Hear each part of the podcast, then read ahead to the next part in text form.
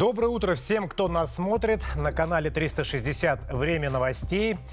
Также я напоминаю вам, присоединяйтесь к нам на всех площадках в интернете. Ближайший час в студии проведу с вами я, Антон Шестаков.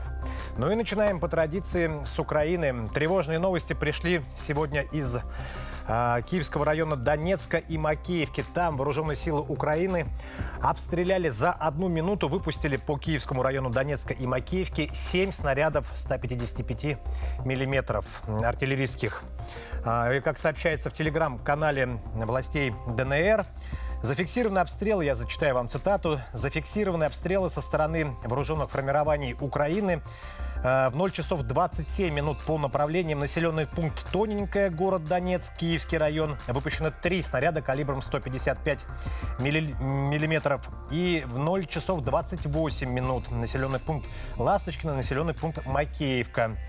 А выпущено 4 снаряда калибром 155 э, миллиметров, говорится в сообщении ДНР. Ну а всего за прошедшие сутки 48 раз обстреляли территорию Донецкой Народной Республики вооруженные силы Украины, выпустив в общей сложности 288 боеприпасов. Под огнем оказались Донецк, Киевский, Куйбышевский, Кировский, Петровский районы города.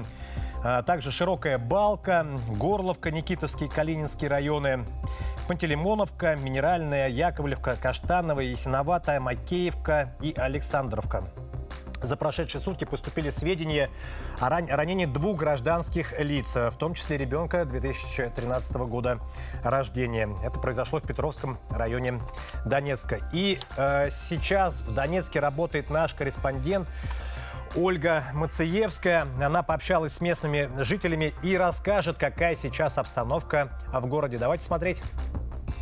27 января, Донецк в городе очень солнечно, и вообще последние несколько дней просто весна.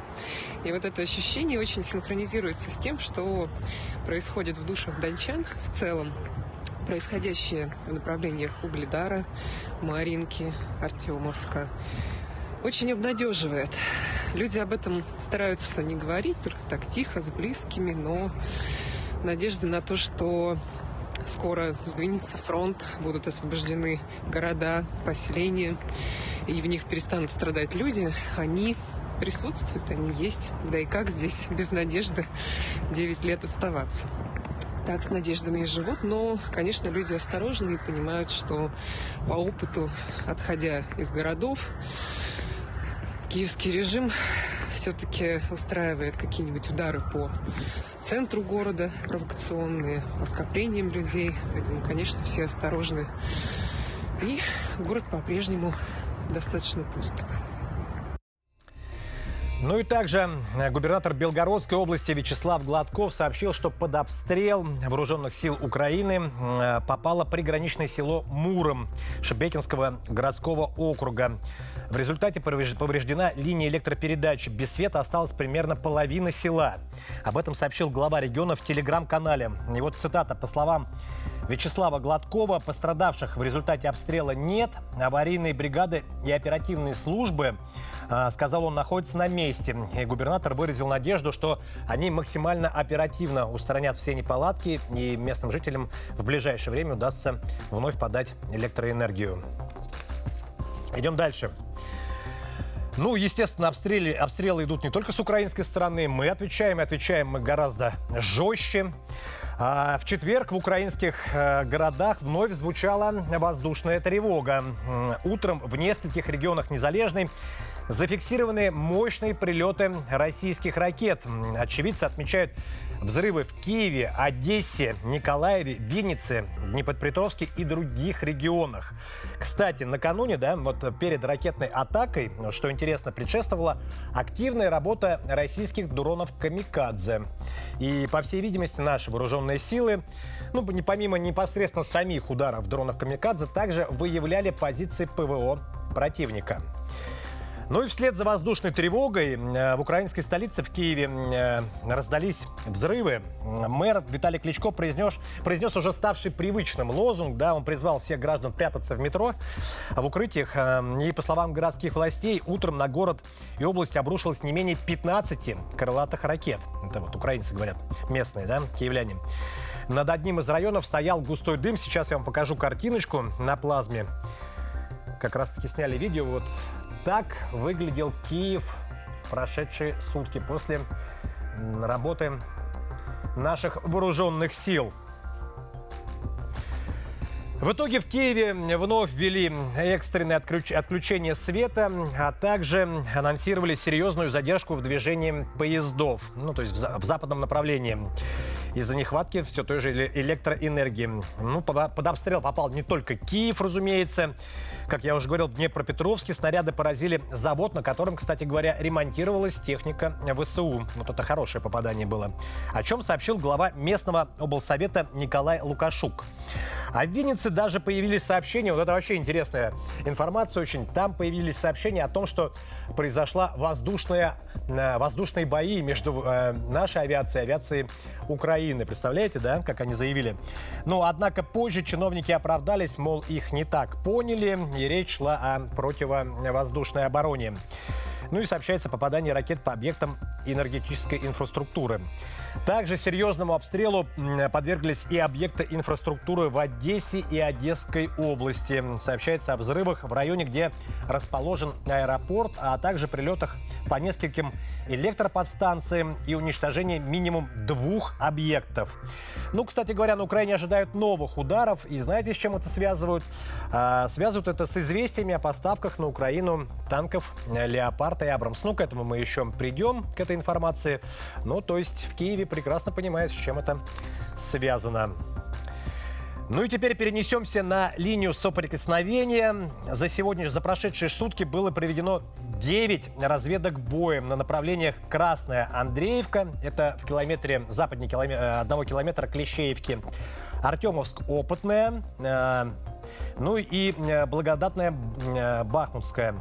Ну и, разумеется, наша первая скрипка, как я всегда говорю в эфире, в эфире ЧВК «Вагнер» продолжает наступать на север и тем самым под, э, подтягиваясь, собираясь брать Артемовск, Артемовск в кольцо, в котел, да, загонять боевиков в ВСУ. Ну, ровно тем же счетом, да, по тому же плану работают, как и в Солидаре. Поэтому шансов у ВСУ никаких, как мы уже сейчас-то понимаем. А на Херсонском направлении российская артиллерия, кроме областного центра, также била по позициям украинской армии э, в области. Но основные э, удары конечно же, были не основные, вернее, а такие самые яркие, самые мощные были на угледарском направлении. Там тоже работал как мы э, любим говорить, бог войны, артиллерия.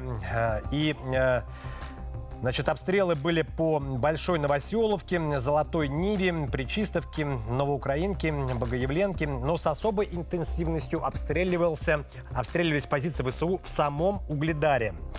Но по последним данным, вот на сегодняшнее утро э, восточная окраина Угледара уже находится под полным контролем наших морпехов. А, десантники зачистили все опорные пункты, выбив противника. Да, из них, соответственно, российские, кроме того, российские подразделения взяли под полный контроль трассу, ведущую из Покровского в Угледар. Ну и на поступах города занимают все новые позиции. Бои идут в районе, вот я так коротенько вам расскажу. А, бои идут и покажу карту, кстати говоря. Давайте посмотрим на плазму. Вот так сейчас выглядит а, карта боевых действий э, в Угледаре и окраинах. А, да. Бои идут в районе улицы 13 десантников. Э, противник в Угледаре предпринимал попытки использовать авиацию, чтобы отбросить наши российские силы, но у них ничего не вышло. Ну и э, накануне, э, за день до этого, э, российские подразделения 155-й бригады морской пехоты Тихоокеанского флота ВМФ России и отряда также спецназа МВД ДНР «Каскад» установили огневой контроль над трассой М-50 Угледар-Покровск. Также украинская армия лишилась позиции в районе Никольских дач и в коттеджах поселках штат, шахт номер 1 и номер 3 ну, под артиллерийским огнем находится позиция ВСУ в районах э, насосной станции Угледарского лицея номер один. Это я вам так детально прям рассказываю, потому что Угледар, сейчас к Угледару большое внимание приковано. А, также это все в северо-восточной части города и больничных корпусов в южной части города. И вот что интересно, что происходит э, из-за активных боевых действий в Угледаре, из-за активного наступления наших войск. Вот э, поступают такие сообщения в телеграм-каналах о том, что из-за наступления, как я уже сказал, наших войск из Угледара бежали, бежали офицеры и бойцы 72-й отдельной механизированной бригады ВСУ, известной как «Черные запорожцы», вот так они себя называют. Как выяснилось, э, в этом подразделении ВСУ отсутствуют командиры рот и батальонов. Ну, сейчас, на данный момент. Личный состав деморализован. По сведениям украинских солдат, попавших в плен, кстати говоря, да, незадолго до прорыва наших войск в город, а, не установлен, ну, понятно, просто не хотят раскрывать карты, боятся каких-то, видимо, преследований, может быть, в, в будущем, да, и поэтому э, сообщают, что не установлены офицеры, ну, хотя понятно, что они установленные личности. 72-й бригады похитили оставшиеся в городе бронеавтомобили, э, зарубежного производства, бросили подчиненных и скрылись в неизвестном направлении. Вот так воюют ВСУ. Попытка, кроме того, перебросить в Угледар подкрепление из э, частей 68-й егерской пехотной бригады успехом также не увенчались. Украинские э, военнослужащие были уничтожены э, звеном штурмовиков, наших штурмовиков Су-25. Ну и, а, как заявляет а, Пушилин, ну и многие да, военные эксперты это понимают, да не только военные эксперты, все мы прекрасно понимаем, а, что взятие Угледара а, может в корне поменять расклад сил на фронте и обеспечить выход а, на Красноармейское и а, Кураховское направлении. Об этом заявил Пушилин. Идем дальше по э, линии соприкосновения. Кременная. Какая там э, значит, обстановка э, в Кременной? Значит, вот по сообщениям и в телеграм-каналах, и на информационных агентствах э, не понимают, да, с чем это связано. Может быть, в честь дня рождения Зеленского, вот, ну, это понятно, с юмором, да, говорят об этом, или по какой-то другой причине, но ВСУ сегодня пошли в полномасштабное э, наступление на позиции Э, на нашей позиции под Кременной наступление осуществляли силами до батальона при поддержке э, танков и БМП и десятков э, внедорожников. В наступлении, кстати говоря, шли по всем правилам. То есть э, всю ночь они обрабатывали наши позиции огнем артиллерии и утром, э, с утра пошли в атаку. Бои шли до самого позднего вечера, да, но сделать подарок своему вождю, да, как вот пишут телеграм-каналы, ВСНУшникам, не удалось. Они не смогли. А все атаки были отражены и, э, поднеся огромные потери, украинские военнослужащие откатились на исходной позиции. И вот в районе Кременной, э, в Луганской Народной э, Республике, экипаж боевых машин э, БМПТ называется, да, при поддержке танков под названием «Терминатор» уничтожил опорные пункты украинских боевиков. То есть беспилотник западного военного округа обнаружил этих боевиков, а затем по ним открыл огонь, собственно, сам «Терминатор» из двух 30-миллиметровых пушек и гранатометов. Я предлагаю посмотреть это красочное, эпичное видео вместе с музыкой, которая соответствует названию.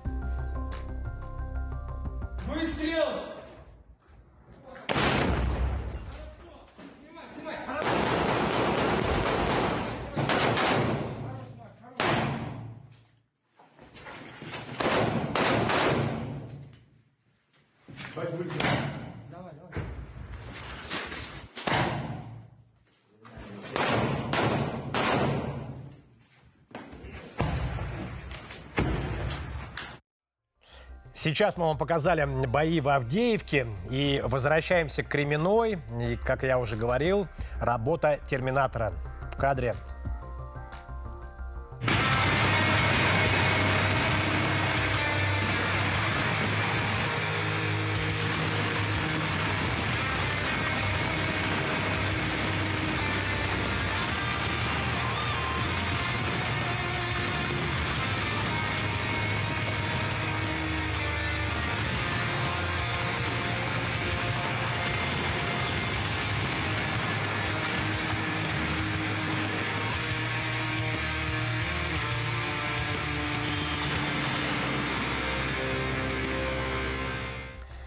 Идем далее. На запорожском направлении наши вооруженные силы э, атаковали э, Чаровонная артиллерия вела обстрелы э, по Запорожскому направлению подтверждается факт, вот что интересно, уничтожение в Запорожской области командования 128-й бригады ВСУ.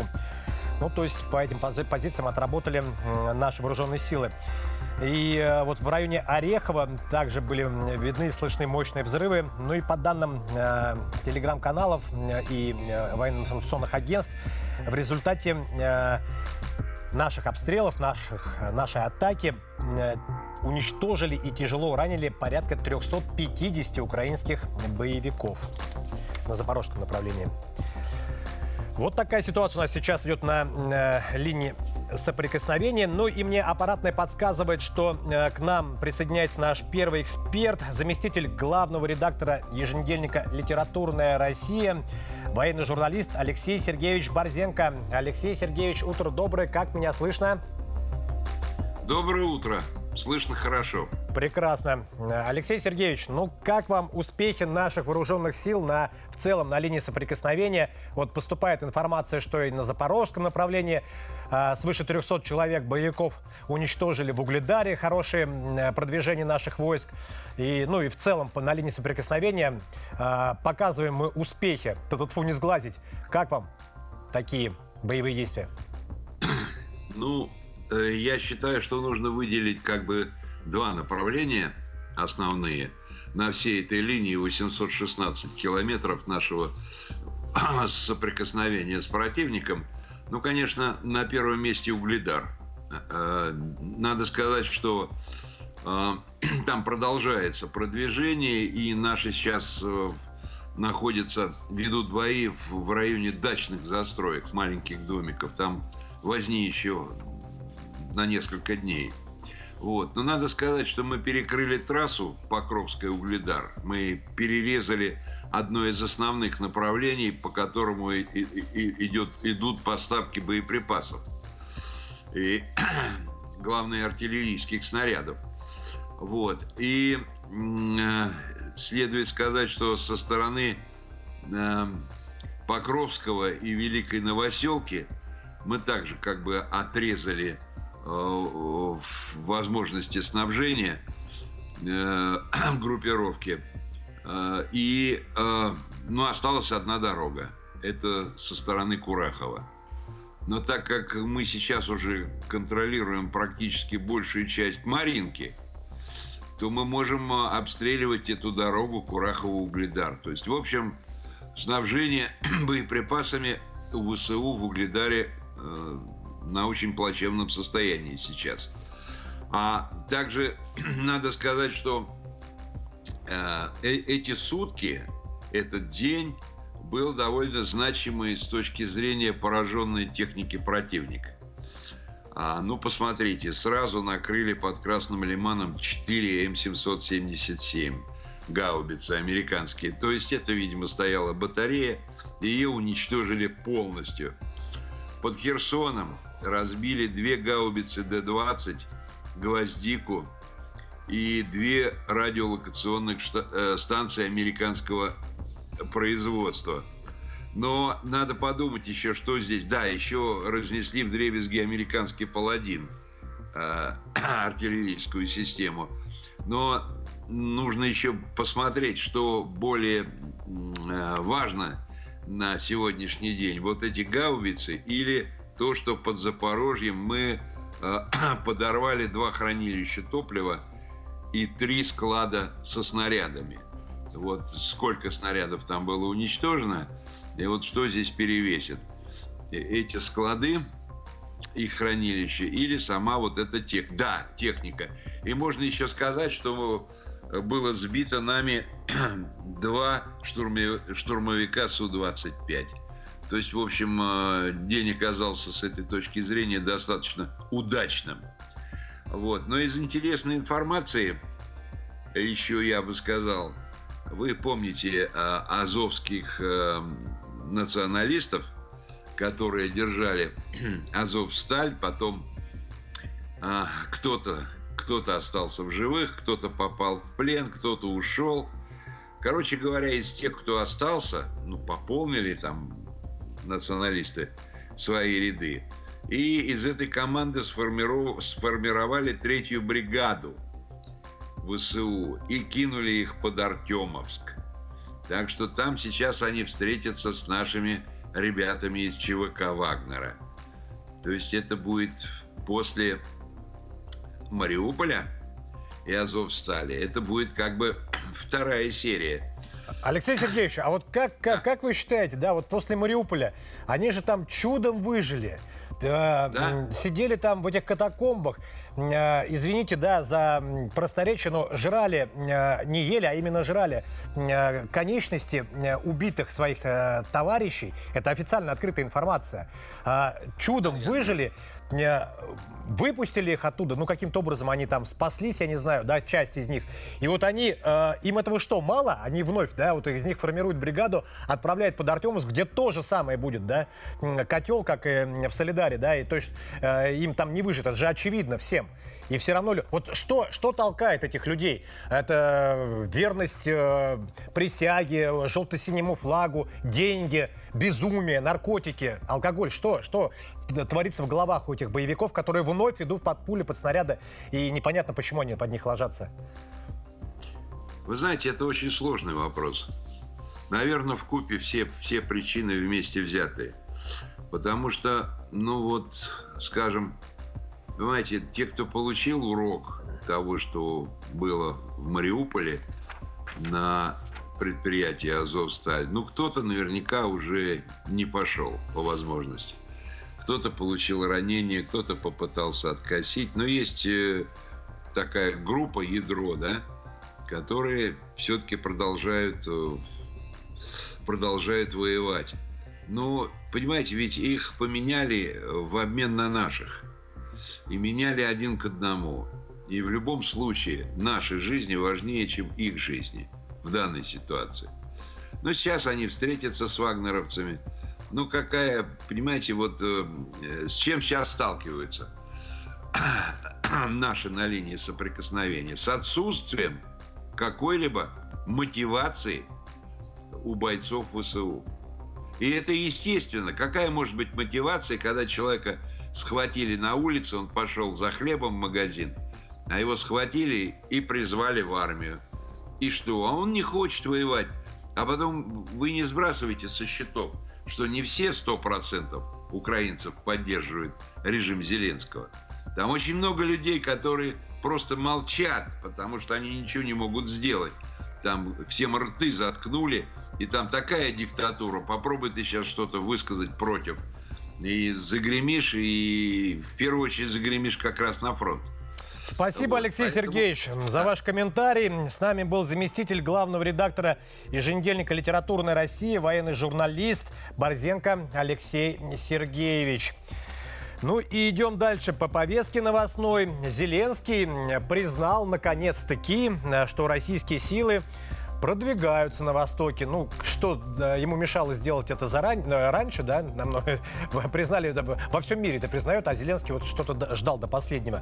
Ну, собственно говоря, по этой причине-то, да, он и продолжает у Запада клянчить и клянчить активно танки, самолеты, корабли, подводные лодки. Я не знаю, что он еще, может быть, с, э, в скором времени уже и космические корабли начнет, и какое-нибудь лазерное оружие из кино э, просить у, у Запада. И вот э, таким образом, да, выходим мы на то, что происходит в Европе, каким, э, как, им, как Зеленскому на его просьбы отвечает э, коллективный Запад. Вот что касается Германии. А, значит, Украина уже, э, э, как говорилось уже, э, получит танки «Леопард». А, Германия выделила 14 танков «Леопард», которые передаст им. Вот. Но, как считает министр обороны Германии, в лучшем случае танки эти, хотя ну, достаточно близко они находятся, Украина и Германия, ладно, там с Америкой далеко, в лучшем случае в конце марта они получат эти танки. Ну, в конце марта, может быть, там, как я уже говорил, и они и никому не нужны будут эти танки. А вот. А послу Германии в России необходимо, а, ну, то есть при этом да, то, что Германия официально подтвердила, что будет поставлять танки, вот, что они получат их, Киев получит их в конце марта. При этом Германия продолжает, да, э, уверять, э, что поставляя оружие Украине, тем самым они все равно, ну, как бы, как бы с краю, да, как бы не участвуют в эскалации конфликта с Россией. То есть мы, мы, мы вроде как и помогаем Украине, мы вроде как уже и поставляем и не оборонительное оружие далеко, да, наступательное. Но, тем не менее, ребят, вы не обижайтесь на нас, мы все-таки э, не участвуем в конфликте. Ну, ахинею, бред полный несут. И, собственно говоря, это, об этом говори, э, заявила э, Мария Захарова, да, представитель нашего МИД, а, вот цитата ее, «Они сами понимают, что несут», написал дипломат в своем телеграм-канале. Да, глава МИД Германии заявляет, что ее сторона вместе с другими странами воюет с Россией, при этом это само ведомство не считает ФРГ участницей конфликта, да, и учитывая эти вот противоречия, послу Германии э, в Российской Федерации, да, у нас следует их прояснить, добавила Мария Захарова. При этом сами немцы, да, простые, так сказать, граждане Германии, да, 63% считают, что поставлять самолет-истребитель не стоит Украине. Ну и э, я напоминаю, что смотреть нас можно не только э, в эфире телеканала 360, но и на всех площадках в интернете. И идем к нам э, наш, на наш телеграм-канал. Вот сейчас я вам покажу такую интересную картиночку. А, над несчастным Шольцем опять все смеются. Daily Telegraph, да, об этом, значит, э, пишет. Они изобразили вооруженные фигуры деревянного Шольца бравыми натовскими э, военными. Вот такая вот благодарность британцев Германии. Вроде они э, помогают э, Украине, да, всему миру заявляя, что они единым стальным кулаком пытаются против, э, противостоять России, да, а на самом деле он за спиной друг над другом посмеиваются. Ну, теперь к американцам, главным кукловодам э, украинских властей. Да, Пентагон э, подтверждает, что Украина получит версию танков «Абрамс», причем новейшую версию э, танков «Абрамс».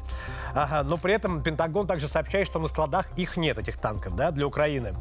Э, но на складах, вернее, прошу прощения. Но э, США не успеют отправить эти танки «Абрамс» на Украину к весне. Об этом заявила заместитель госсекретаря США Виктория Нуланд. А, но при этом Значит, э, американские танки М1 «Абрамс» могут стать большой проблемой для Украины. Вот я вам сейчас покажу статью на плазме. А, значит, об этом пишет э, издание Newsweek. И, значит, о чем они пишут? Я вам переведу и расскажу. Значит, американские танки, э, несмотря на очевидные плюсы в виде огневой мощи, брони, скорости и так далее, да, двигатели Абрамс жадно поглощают топливо, да, и, э, следовательно, для снабжения этих боевых машин э, горючим придется э, создавать сложные логич... логистические схемы, об, об этом э, пишет Newsweek, поскольку э, на Украине вообще проблемы с топливом, его там практически нет, э, цитирует издание майора армии в отставке Джона Спенсера. Более того, э, единственный э, США, в США завод, э, тоже внимание на плазму, вот статья об этом. Э, значит, единственный в США завод э, э, по сборке Абрамс для Украины полностью заполнен заказами для Тайваня и Польши сейчас в данное время. Об этом сообщает политика издания. Э, со ссылкой на источники. Завод Вагая, как пишет политика, принадлежит государству и управляется заводом, управляет заводом General Dynamics. Э, вот. И мощность производственной линии 12 танков в месяц, которые уже заказаны Тайванем и Польшей. Учитывая текущую загрузку заказами из Тайваня и Польши, э, неизвестно вообще, когда Украина получит обещанный 31 танк Абрамс. У меня вот только смех подобной информации вызывает. Но как так? Они на весь мир заявляют заявляли, да, э, всех подтолкнули к краю пропасти, включая Германию, да, в первую очередь, чтобы они поставили танки, э, наобещав всем золотые горы, что они сами, разумеется, поставят оружие, тяжелую технику наступательную на Украине, вот в частности танки. И вот тут, когда уже, да, как говорится, на, как говорится, на переправе они меняют лошадей. То есть, когда все уже подписались, все согласились передавать танки, у американцев раз проблемы возникли. То с топливом какая-то история непонятна, то с заводом другая. Но это следовало ожидать от американцев. Ничего удивительного. Идем далее. Э, Лондон также планирует поставить, ну вот они и Лондону говорили, но это понятно, да, одна коалиция, э, они говорят на одном языке во всех смыслах этого слова. И вот Лондон также планирует поставить Украине танки Challenger 2, тоже в конце марта. Об этом заявили в британском Минобороне. Но британцы вообще э, делят, э, держат пальму первенства по, не знаю, издевательствам, над, над, по издевательствам над всем, всем целом э, э, натовской этой шайки и Украине, Украины в первую очередь, в первую очередь. То есть вот в Британии, вот статья на плазме, обратите внимание, в Британии, это на полном серьезе я сейчас говорю, да, это не какие-то там шутки, в Британии предложили помочь Украине победить в конфликте, построив в Польше крупный оружейный завод. Об этом заявил Телеграф. За Телеграф председатель комитета по обороне Тобиас Элвуд.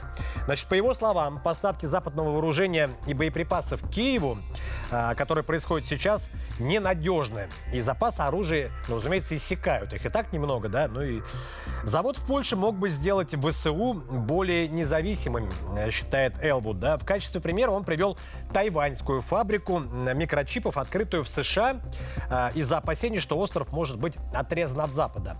И вот цитата. Значит, «Э, давайте сделаем то же самое с Украиной, чтобы они могли закупать собственное оборудование в соответствии со своими э, спецификациями, возможно, стандартами НАТО.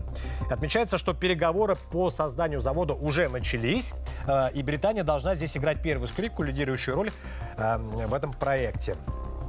Ну и подводя небольшой итог по западным странам, которые собираются поставлять оружие танки Украине. Канада также передаст Украине 4 танка «Леопард». Об этом заявил министр обороны.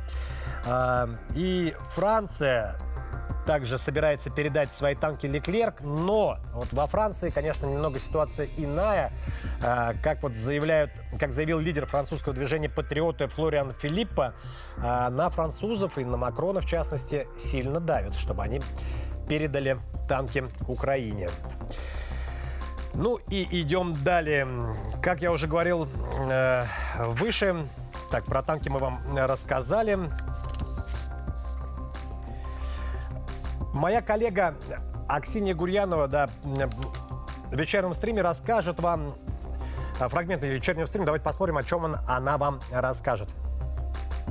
Главная новость о том, что танки собирается поставлять уже и США, и танки собирается поставлять Германия, и другие страны. И вот сегодня уже Великобритания заявила о том, что она готова поставить 14 танков «Челленджер», а также обучить, соответственно, э, всех э, кто будет э, э, на этих танках ездить и воевать, э, люди начали волноваться в социальных сетях, и не только. Насколько это э, может нам грозить э, на территории Украины, где, где происходит СВО, нашей армии? И как вы оцениваете это вообще? Э, вот коллективная вот такая помощь танками?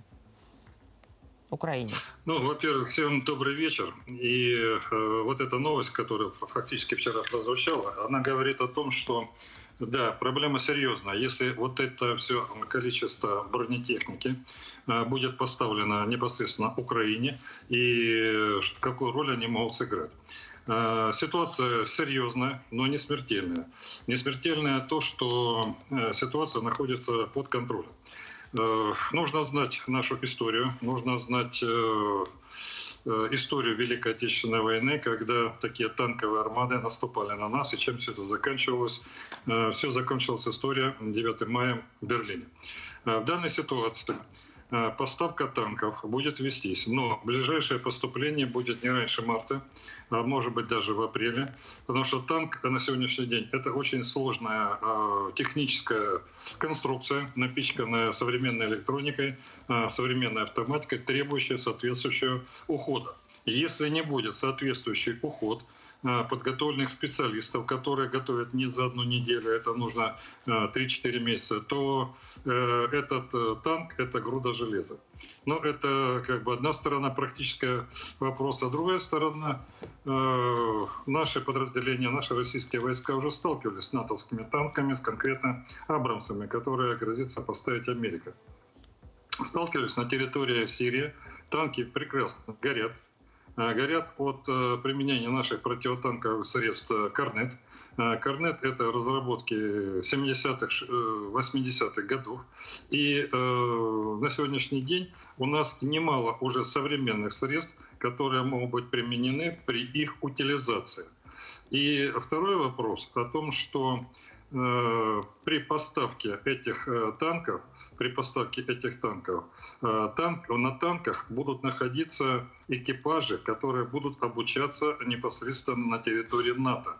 И э, управлять, эффективно управлять, применять эти танки могут быть только, могут только те, которые, экипажи, которые имеют достаточный опыт. А у них этого опыта не будет.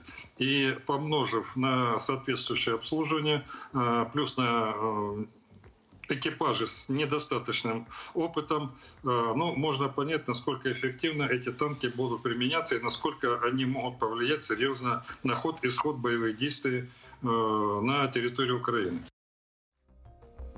Ну а тем временем правительство Японии собирается ввести санкции против нашей страны из-за ситуации на Украине. В рамках нового пакета, который вступит в силу с 3 февраля, запрет будет э, касаться экспорта радиоактивных материалов, вакцин и медицинских изделий, а также роботов. Об этом сообщается на сайте японского МИД. Ну и, значит, под запрет попадают оборудование для атомных объектов, разведки нефти и природного газа, различные химические вещества, в том числе слезоточивый газ и порошок для снятия отпечатков пальцев. Также оборудование для обнаружения взрывчатки, портативные генераторы, лазерные, сварочные аппараты. Всего в новом списке более 80 наименований. Экспортные ограничения, под экспортные ограничения попадут. Как заявили в японском МИДе, с сегодняшнего дня, с 27 января, вводят запрет на экспорт в отношении 49 российских компаний и организаций. В перечень включены Тульский оружейный завод, Государственный научно-исследовательский институт авиационных систем и многие другие.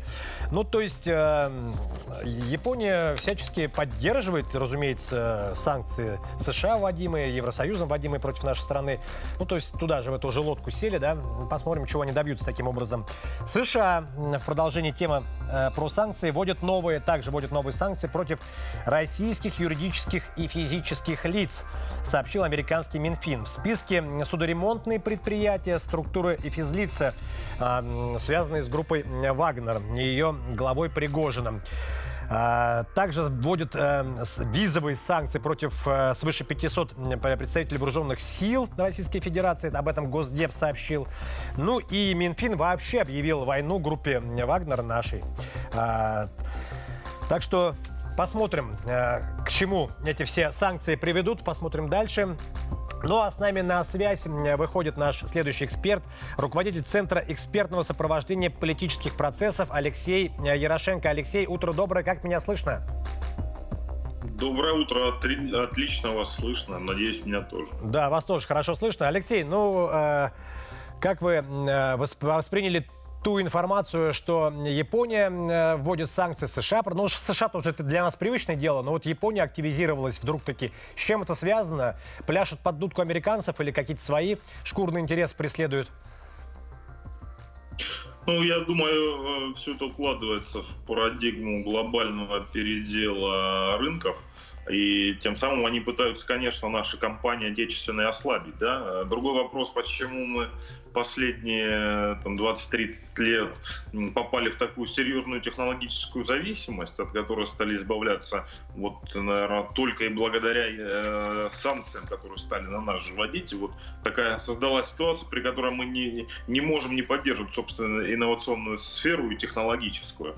Э, вот. Поэтому они э, для нас э, в плюс, хотя какие-то ком- компании, конечно, в краткосрочной перспективе пострадают. Будем надеяться, что не очень сильно и э, что это не сильно ударит по качеству и уровню жизни граждан России. Но в долгосрочной перспективе, повторюсь, для нас это стимулирующий фактор, о чем тоже уже много раз было сказано, развивает собственные технологические сферы, потому что в современном мире нельзя без технологического суверенитета. Вот э, нельзя в этой э, отрасли зависеть от доброй или зло, злой воли каких-либо партнеров, которые, как показала история, как показала практика, всегда перестают быть партнерами, а их э, добрая воля становится злой волей. Вот от этого нельзя зависеть, и в очередной раз нам это э, демонстрирует, что э, в угоду собственным интересам могут э, отказывать отказывать нам в технологиях, том, что, и э, чтобы ослабить наше производство. Алексей, ну а как вы считаете, вот э, неужели нужно было ждать этого так называемого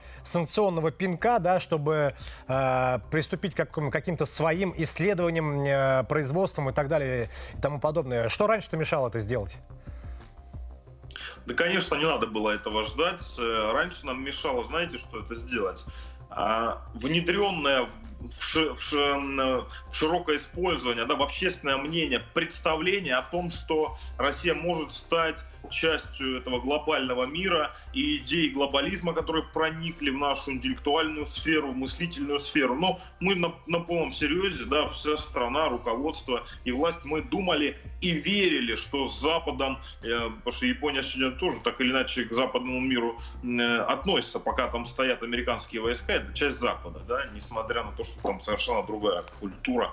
И э, вот мы верили в эти идеи глобализма, были открыты миру, но в ответ ответ на идеи глобализма, в ответ на нашу открытость мы получили э, такую ситуацию, когда, э, собственно, э, просто э, пере, э, переиначили это сотрудничество, да, и э, сделали таким образом, чтобы использовать это давление против России. И э, вот это к вопросу, почему мы не, не занимались. Потому что верили. Да? Вот сегодня мы получаем очередные доказательства, что как э, в технологической сфере, в экономической, в политической, все сотрудничество, это была разводка. Да? В дипломатической, ну, если бывший премьер-министр Британии говорит, да, Минские соглашения это были, э, значит, просто дипломатическая уловка. Нормально, да? То есть четыре главы государства собрались, э, там они, значит, в нормандском формате гарантировали, что все будет реализовано, будет мир. Сегодня откровенно признаюсь, это была э, дипломатическая уловка.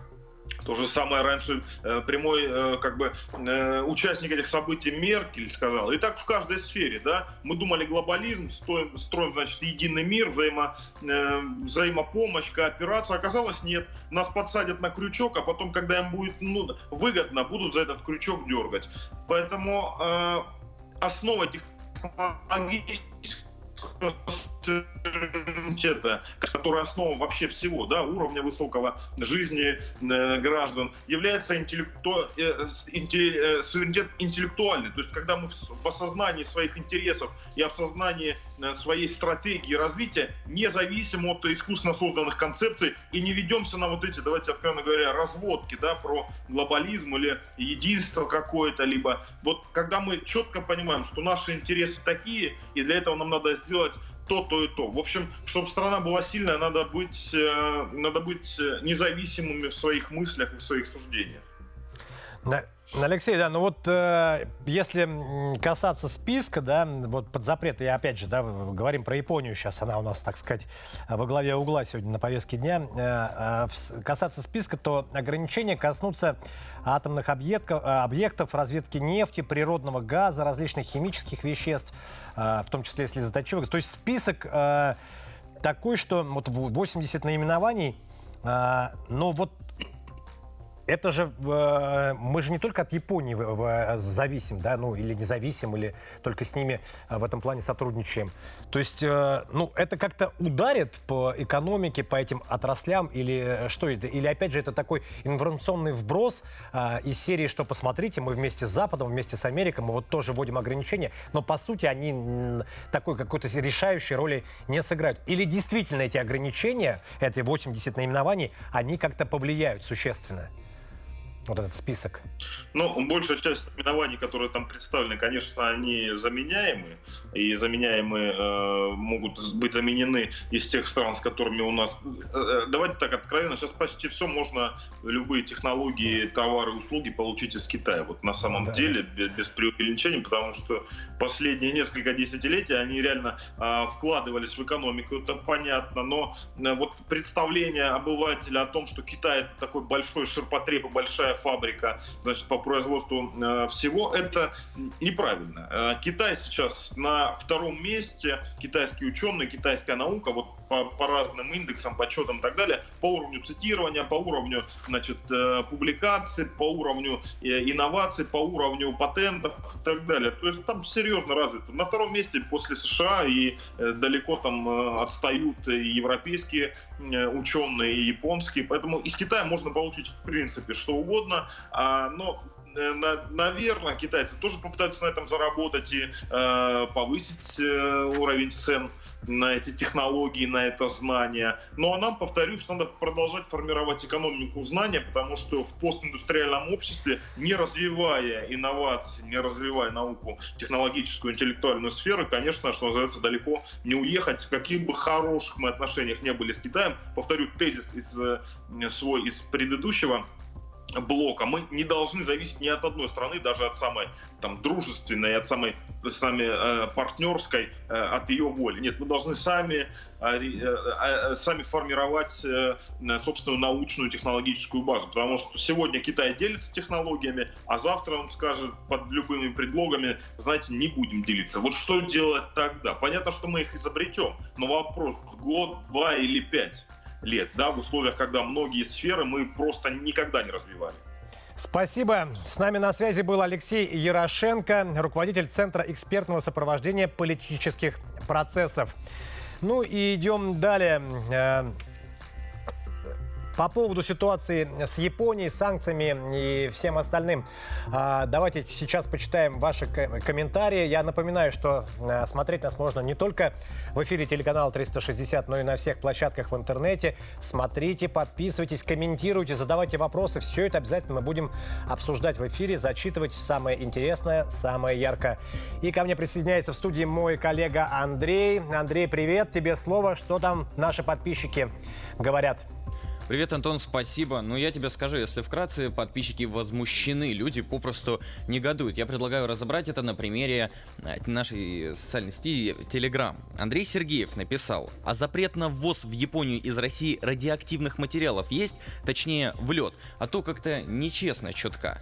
А вот комментарий Зинаиды Столиной. А мы им газ и нефть. Ну, зато мы и добрые. Только вот ответной доброты немножко не хватает. Негодует и Марина Кронева. Пишет, ну какие неразумные люди. Это когда-нибудь закончится, но мы все будем помнить, кто кого поддержал. Что касается здоровья, пишет Марина, должно быть неприкосновенным. Интересный комментарий у Даны Розовец. А когда-то мы спасли японцев от эпидемии поли... прости сложное слово, полиомиелита и передали вакцину бесплатно, без всякого экспорта. Ну, японцы предпочитают об этом помалкивать, как и о том, что атомные бомбы на них сбросили американцы. Ну, сейчас американцы их лучшие друзья. Есть еще один инфоповод, который наши подписчики активно обсуждают.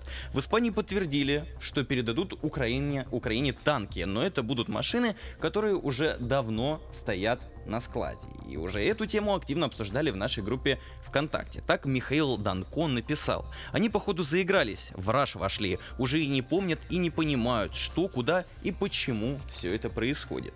Александр Генсов иронизирует ситуацию. Забавно все так получается на самом деле, пишет Александр. Раньше старые танки в океане топили, а теперь вон Украине поставляют. А вот Валерий Глазов, видимо, что-то знает. Короче, написал Валерий, что-то такое произошло, чего мы не знаем, но все, но все потихоньку дают заднюю. У американцев пока нет, немцы тоже не скоро дадут, французы молчат, испанцы где-то откопали пару штук. Ну, никак не набирается сейчас даже 100 танков, а Зеленский требует немедленно. Продолжайте оставлять свои комментарии в наших социальных сетях, Телеграм, Одноклассники и ВКонтакте, а мы будем зачитывать их в прямом эфире на 360. Антон, тебе слово. Спасибо, Андрей. Ну, э, по поводу помощи от Украине не только старые танки там, да, Испания хочет передать. А, вот, допустим, э, юридическая служба Евросоюза э, уведомила страны ЕС о том, что имеются основания временно использовать по меньшей мере, по меньшей мере, внимание, 30, почти 34 миллиарда евро из замороженных активов Банка России для восстановления Украины. Вот об этом передает агентство Bloomberg со ссылкой на источники на свои. Вот европейские юристы считают, что план осуществим с правовой точки зрения при условии, что активы не экспортируют. А, то есть основную сумму заимствования и проценты в определенный момент надо будет вернуть России. По информации агентства, представители Большой Семерки и ЕС не нашли четких юридических оснований для ареста российских активов. Вместо этого Брюссель для начала хочет объединить эти средства, чтобы извлечь прибыль, да, которую можно будет потратить на восстановление Украины. Видите, как о ней прям заботится вся Европа. В ходе обсуждения данного вопроса с европейскими послами, э, вот это накануне было юристы, также предупредили о рисках. Если в ходе управления активами вместо прибыли возникнут убытки, убытки, то компенсацию надо будет возмещать за счет Европейского Союза или его э, государств-членов. По ряду оценок активы российского Центробанка, замороженные за рубежом, составляют около 300 миллиардов долларов. По оценкам официальных лиц ЕС, около 34 миллиардов евро из этой суммы находятся на депозитах в европейских странах. Ну и в конце ноября прошлого года глава Еврокомиссии Урсула фон дер Ляйен, да, как мы все помним, предложила создать специальную структуру для управления российскими замороженными активами. Официальный представитель Министерства иностранных дел России Мария Захарова назвала ситуацию с активами в Европе воровством откровенным. По ее словам, это продолжается уже не первый год, да, и Европейский Союз, начиная с 2014 года, штампует многочисленные нелегитимные э, и необоснованные решения о заморозке э, собственности российских граждан и компаний. И теперь вот нацелился на государственные средства. Ну и э, мне подсказывает аппаратное, что к нам э, присоединяется э, Сергей Николаевич Маркелов, в студии наш эксперт очередной, политтехнолог, политолог. А, э, Сергей Николаевич, а вы меня слышите? Да, здравствуйте, доброе утро, Антон. Доброе утро, Сергей Николаевич. Ну, как вы считаете, вот э, подобные э, подобные новости о том, что э, собираются у нас снова что-то там отнять, отжать, помочь Украине, замороженные счета, не замороженные счета, все вот, все какой-то кусок Европа пытается оторвать, откусить от России, вот в, чего бы ни касалось. А, может быть, уже пора бы ответить как-то посерьезнее, а не ждать э, сидеть у моря погоды, пока они что-то там решат за нас, о наших деньгах. Слушайте, ну вы правы, Антон, конечно, э Конечно, то есть, ну, первый вывод из той ситуации, которую вы обсуждаем, мы сейчас обсуждаем с вами, по как бы, использованию наших, наших замороженных активов. Конечно же, это э, первый вывод, это Европа не хочет тратить свои деньги, потому что себе, себе не хватает на все эти восстановительные экономики и прочую, прочую историю, так сказать. Э, то есть Европа тратится э, огромно, то есть для нее это очень непредрасчетные, так сказать, затраты. Поэтому хочется пойти легким путем.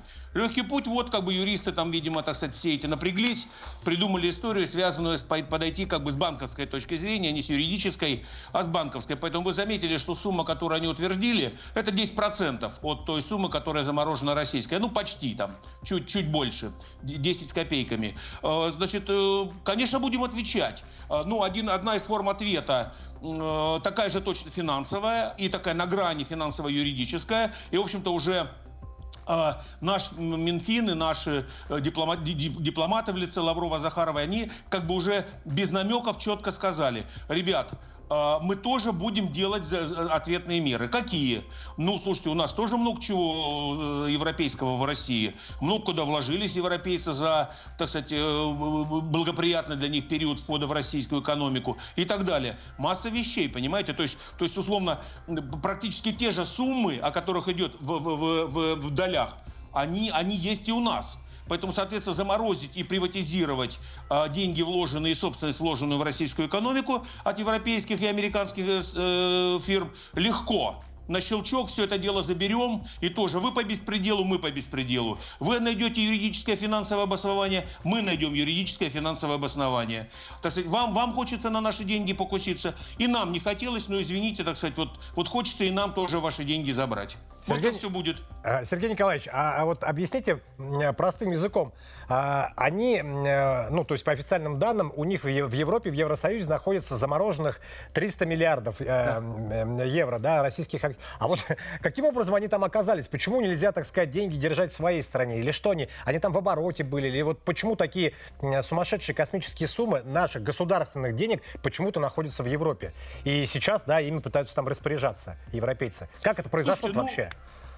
До 24 февраля считалось правильным и модным таким финансовым тоном, да, как назовем так это, модным финансовым тоном, чтобы лишнее, как бы, чтобы мир и страны друг другу доказывали свое доверие. Это доверие, естественно, как вы знаете, ни для кого не секрет, на уровне личной жизни и на уровне э, общественной жизни, и на уровне финансовой жизни. Э, главный критерий доверия – это возможность доверить тебе деньги, там, занять, передать, э, похорони у меня, там, маме отдать, там, не знаю, брату отдать и так далее. Что делать сделала Россия? Россия как бы используя финансовые инструменты э, взаимодействия с Евросоюзом, с их финансовой системой, она показывала, вот это проявляла некое доверие к их системе. Это не потому, что нам некуда деть деньги в России. Безусловно, есть куда деть, нам, нам много чего надо еще куда потратиться. Но вопрос некого такого статуса международного и статуса доверия к, этому, к этим международным правилам, безусловно, помогал России, в том числе и использовать финансовые инструменты. И вот по-простому, то есть, условно говоря, мы давали деньги деньги в Европу, понимая, что они тоже,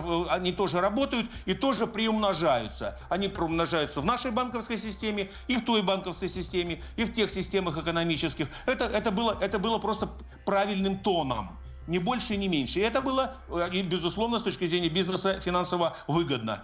А вот так они и оказались. Поэтому э, никто, ничто, как говорится, не предвещало, но, повторяю, вот именно деньги – это главный критерий, по которому нарушается доверие и в личной жизни, и в э, мировой, мировой геополитике. Деньги.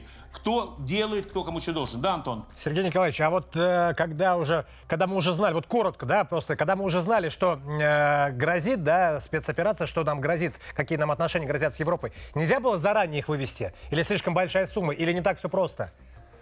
Слушайте, ну, во-первых, не так все просто. Есть некие стратегии. Финансисты любят очень долгие, а европейская финансовая система, она вообще любит очень в долгу играть. Маленький процент, маленькая маржа, но, так сказать, пожизненно там из века в век эти деньги передаются. Это первое. А второе, мы успели часть убрать. У нас же было где-то порядка, э, где-то 400-480 э, миллиардов долларов размазано, так сказать, вне России. Но мы успели их дернуть. Мы, мы где-то 40% э, успели, успели выдернуть и, России, и предвидели эту историю но понятно, что, что смогли, как говорится. Вот смогли почти 200 миллиардов вернуть. Понятно. Спасибо большое. Сергей Николаевич Маркелов с нами был директор компании «Марком», политтехнолог и политолог. Ну и идем далее.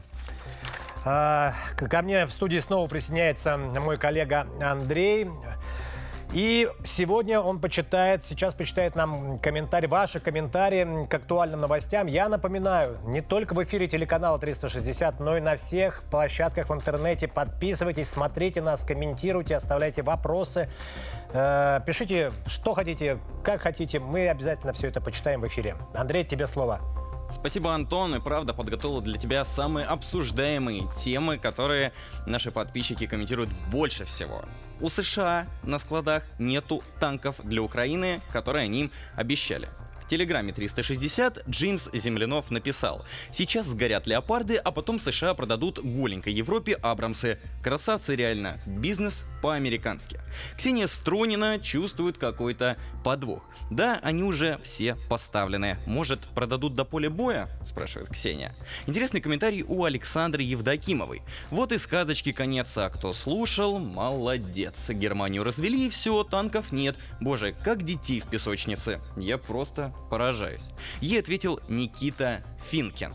Так самое интересное, что никто США ничего не предъявит, и тем более не станут со штатами ругаться. Грустные реалии нашего мира.